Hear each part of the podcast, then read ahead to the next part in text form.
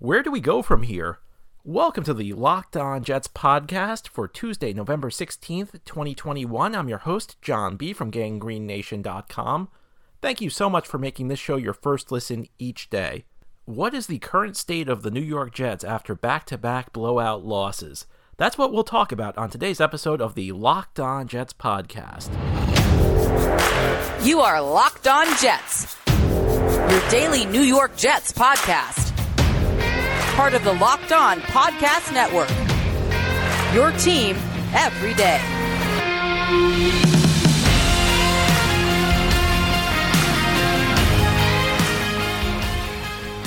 It's getting ugly for the Jets. They've been blown out two straight weeks, three out of four games since the bye week. Now, for some reason, Rex Ryan's going on E S P N and picking a public fight with Robert Saleh. It's just not a fun time to be a Jets fan. And to be quite honest with you, there have not been many points over the last decade plus that have been fun times to be a fan of the New York Jets. But all we can do is look forward, and that's what we're going to do on today's show. We're going to talk about things to watch in the final half of the season for the New York Jets. On Sunday, we passed the halfway point of the season. There's no official halfway point anymore now that the season is seventeen games long. It used to be after game eight. Now the halfway point of the season is, I guess, halftime of game number nine, because now there are seventeen games. But there are some things to watch in the final half of the season for the New York Jets. And I think you have to begin with the progress of Zach Wilson. And we've talked about this. We talked about this even going back to the spring when the Jets drafted Zach. So much of this season is going to be focused on Zach Wilson's development. And it's time to put him back in, if he's healthy. Now, I maintain that if he's less than one hundred percent, he should not be rushed back into the lineup. I don't think Zach would benefit from playing while injured. In fact, I wonder to what extent his early season struggles were a result of him playing injured, because you have to remember, going back to week two, week three, reports came out that he was playing through a groin injury, and I kind of wonder, did that mess with his mechanics at all? Did that lead to some of the inaccuracy we saw? You don't want him playing hurt. You don't want him developing bad habits. It's not going to be good for anybody. So I do think you wait till he's one hundred percent. You don't send him out there when he's less than one hundred percent. It's not like the Jets are trying to make a playoff run right now, and you need to get him back in there to try and win games. You're trying to win games, but him sitting one extra week's not the end of the world. That said, I think when he's healthy, he should go back in. I discussed this last week on the show. I felt like Mike White had earned the opportunity to start until he played himself out of the role. And Mike White's played himself out of the role. And I guess there was also questions about how healthy Mike White is, because he had to leave Sunday's game with an injury, and Joe Flacco finished things up. Now, if Zach cannot go, I guess White's injury becomes a question mark.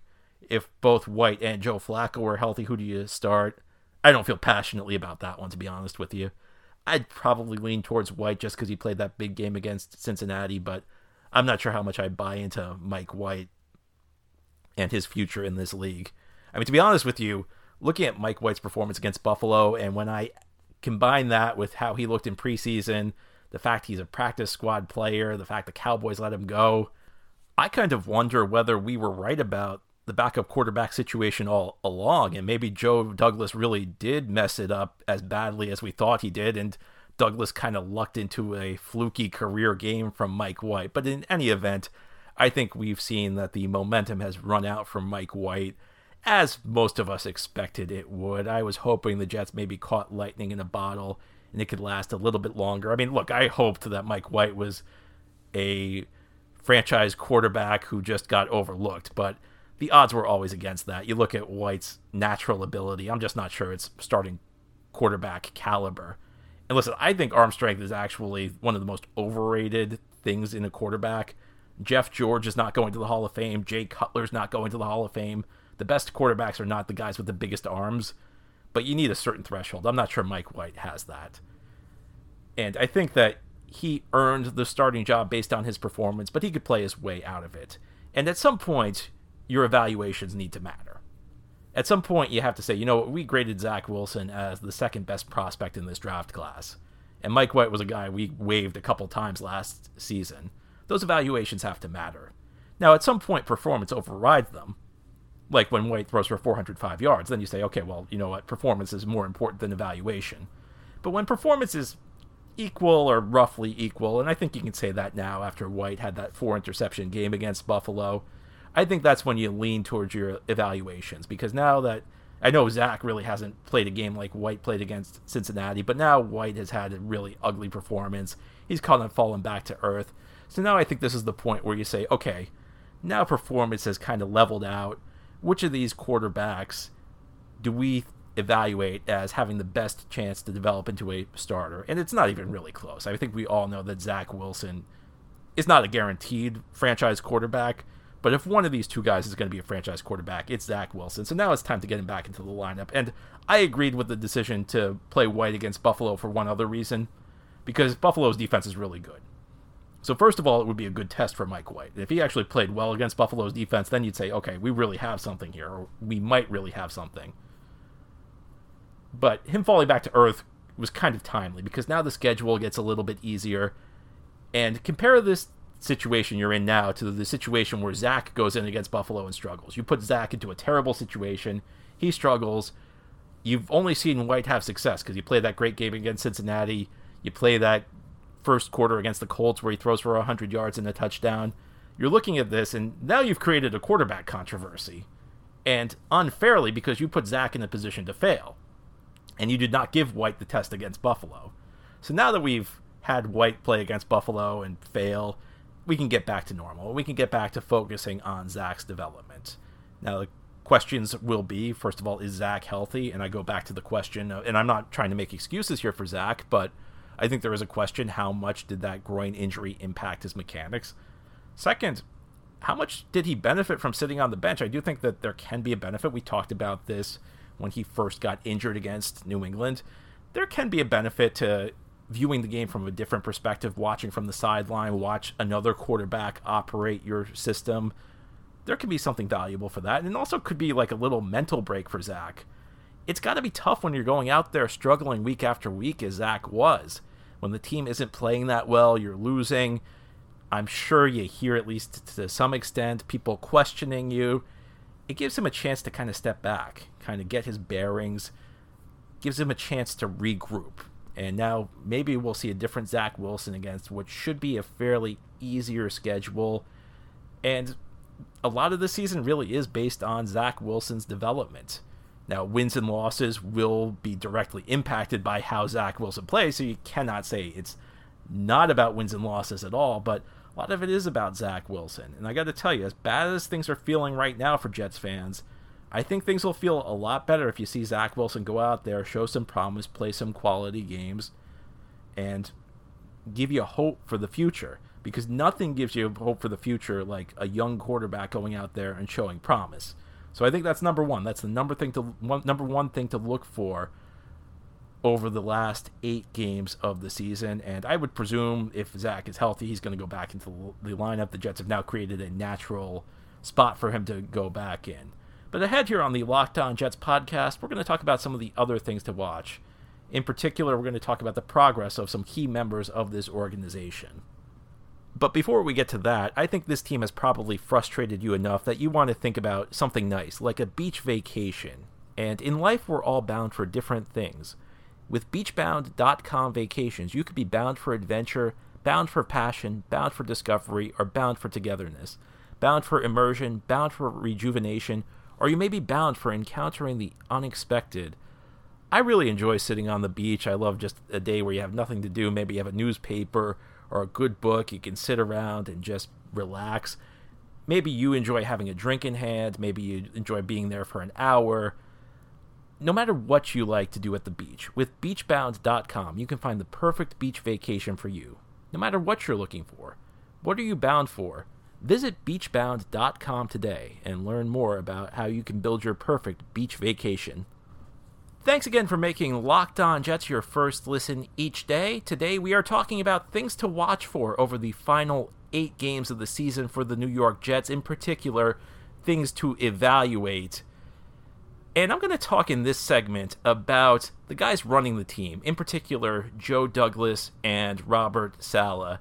And I hear a lot of discussion evaluating these two guys. I think a lot of it goes to the extremes. On the one extreme, you have people who say, well, these guys got to go. They are horrible. They're hopeless. Things are not going to work out for them. And then on the other extreme, and I have to be honest with you, I spent the first few weeks of the season on the other extreme. You hear things like, well, it's a rebuilding team. You could not have expected much from this year. You can't really hold it against them. And again, that was a stance that I took early in the season. And I think I was pretty clear heading into the season that I was going to be a very easy grader early on, but I was expecting progress as the season moved forward. And the deeper we got into the year, the less of an easy grader I was going to be. So I've kind of moved more towards the middle right now. And what I think about is back when I was in school, at the end of the year, you got your report card, and that was the final grade. That was the final judgment about how you did. But during the year, you'd get these things about, you know, halfway through the semester. They were called progress reports, and they showed how you were doing. And these things were not the final grade. You still had an opportunity to improve if things were going poorly, and if things were going well, you had to sustain that success. You know, if you, things were going well halfway through the semester, and you did a bad job the rest of the semester, your grade would go down. And that's what I think about in guys in a situation like maybe a Douglas or a Saleh or some of the other guys running the team like LaFleur, Jeff Ulbrich, the defensive coordinator. We're at the point where I think they're in progress report territory, and they probably will be in progress report territory past this season, because I think heading into this year, we knew that this was going to be a multi-year process. Jets were not going to be good this year. This was a team that was focused on the future more than it was the present. Uh, but the present is not irrelevant. And I think it is fair to say, you know, these guys are doing a good job. These guys are doing a bad job. These guys are ahead of schedule. These guys are behind schedule. I don't think you need to have a definitive statement. I don't think any grade has to be definitive. I don't think you have to totally withdraw from judging these guys just because the team's in rebuilding mode. On the same note, I don't think you need to make a final judgment. I doubt very much Douglas or Saleh are going to be replaced after this season. I don't think that's the right move either, because ultimately it's not really about stability, as some people would say. But, you know, I look at a coach like Robert Saleh. After this year, if you get rid of him, you're going to bring in who you're going to bring in. Biennemi, you're going to bring in some coordinator probably. And looking at this objectively, are the odds Saleh figures it out really that different than, say, a coordinator like an Eric Biennemi comes in and does a good job right off the bat? I mean, I think the odds are probably about the same. So I don't know that you're really materially improving your chances of finding the right head coach by making a change right now. But you can judge the job that's been done so far. And I think you have to say, if you're going to be fair, both of these guys are kind of behind schedule. You know, you look at Douglas. You know, when I think about Douglas, I go back to past Jets general managers, and the most obvious guy to compare him to is the guy he just replaced, Mike Maccagnan. And I remember Maccagnan's second season was when I started to get worried about him. Now listen, I'd be lying to you if I told you I did not love Maccagnan that first year. And I think you're probably lying if you're telling me you did not love Maccagnan that first year. There probably were a few people who had an issue with what he was doing. I'd say ninety-seven percent of the fan base loved Maccagnan after that first year. They went ten and six. His moves mostly worked out that year. The second year, however, the Jets really regressed. They did not do as well. It was a losing team. It was a team that was having issues. And the thing that really bugged me about Maccagnan that year, people were pointing to some of the free agency signed getting old, like Revis and Brandon Marshall, although Marshall was a trade. What bothered me about Maccagnan that year was that his second-year draft class really wasn't producing. Listen, you know, free agency is free agency. Tough to build sustained success through free agency. Your draft classes are what matter. And his second year players that year from his first draft class in the year where they were supposed to be making the big leap were not producing. And you look at Douglas right now, his second draft class isn't that good. Now listen, the Jets have had some bad breaks, you know, with what's happened with Mekhi Becton. I mean, is that really his fault? No, it's nobody's fault. And, you know, if Becton's playing, maybe things look differently. But, you know, Denzel Mims, I know people can say he's not a scheme fit. I mean, a player like Denzel Mims with his theoretical skill set should be able to fit any scheme. I don't think, it, I really don't think it's a scheme issue with him. You know, Ashton Davis, Jabari Zuniga, the two third round picks. I know Zuniga had a sack a couple weeks back against the Bengals, but look, he's a practice squad player. He's not doing that well. You know, the fourth round, Cameron Clark injured. Maybe that's a bad break. Who knows? Maybe he can be a player. But a couple of picks that were really squandered, in my opinion, and James Morgan and Lamichael Pearine. You know, they had picked a punter late, Brayden Mann. That's a punter. Bryce Hall's working out well, but I don't think you can say that you're, you could be satisfied with the second-year players right now for the Jets and Joe Douglas' first draft class. Now, you look to free agency, again, some bad breaks. Carl Lawson getting injured for the season. He was one of their big signings. Vinny Curry also getting injured. That's hurt the defensive line. And Corey Davis, you know, as much as... And I'm not going to defend Corey Davis' fumble on Sunday, and Davis has been inconsistent.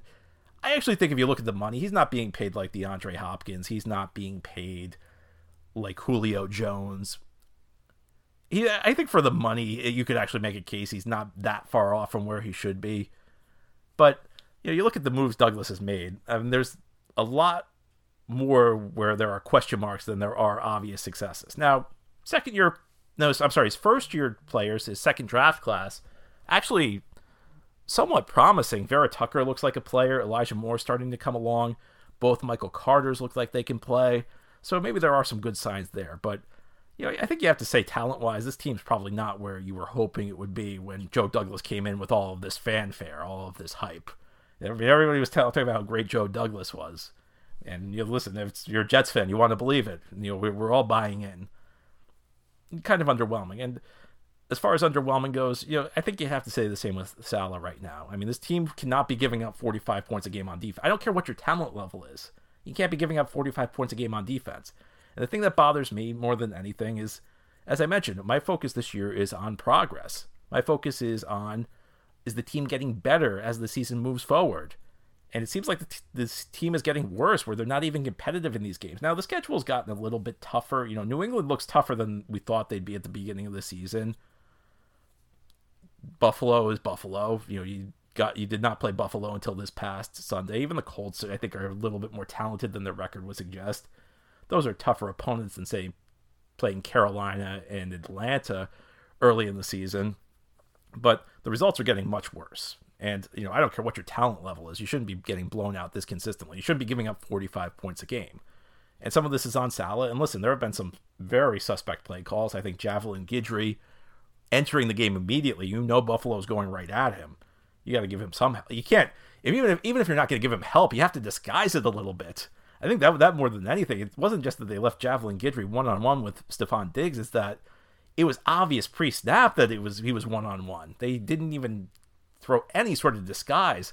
So even though they blitzed Josh Allen, Allen knew what was coming. I mean, the, the blitz really didn't have much of a chance to work because it was so obvious, and Allen knew he could just throw it up to Diggs. So, you know, so part of this goes into play calling, part of it goes into talent. The team just has to be better, though. What we've seen out here, I don't think is acceptable, even for a rebuilding team. And we don't need to make that final judgment. This is not the final report card, but we can give a progress report. And right now, there is a lack of progress. And right now, if you're judging Douglas and you're judging Saleh, I don't think you can give them good grades. They have time to recover. They have time to improve. And I think they should get time to re- to recover and time to improve. But things aren't there right now. Will they get better? That's something to watch over the last eight games of the season.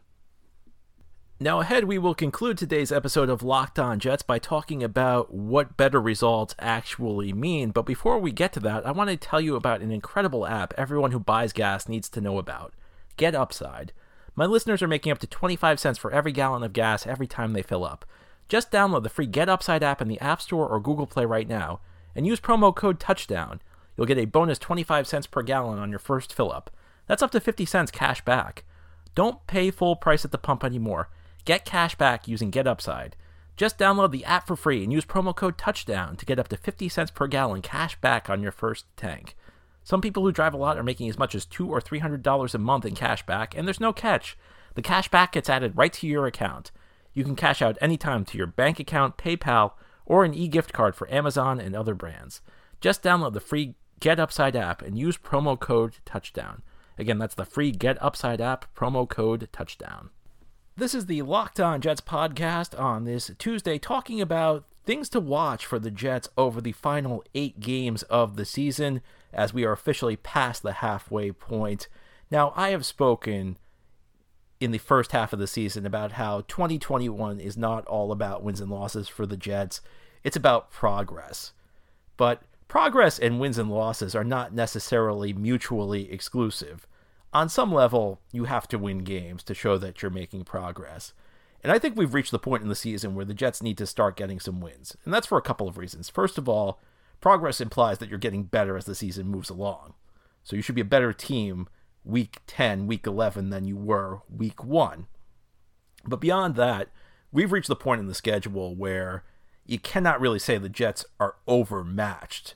The next six weeks in particular, you've got Miami, then you've got Houston, then you've got Philadelphia, then you've got the Saints, which, all right, that's not an easy game. But after that, Miami again and Jacksonville. And this is the point where the Jets have to win games. The, ex- the excuses are gone.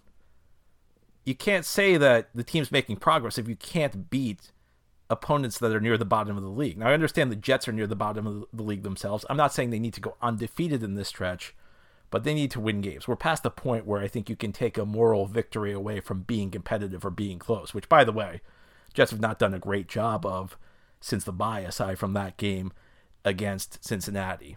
And then after that, I mean, you close the season with Tampa Bay and Buffalo, which is not easy. Although, you know, who knows? Buffalo is the final week of the season, week eighteen, and maybe we get into a situation like we saw two years ago where the Bills may be a good team, but perhaps by the final game of the season, they've clinched the playoff spot. They don't really have a lot to play for, and you get their backups. That's what happened the final game of the season two years ago, and it turned into a pretty easy game that the Jets actually won. And beyond that, you know, you look at these last two games, Tampa Bay and Buffalo, maybe the Jets build some confidence over these next six games.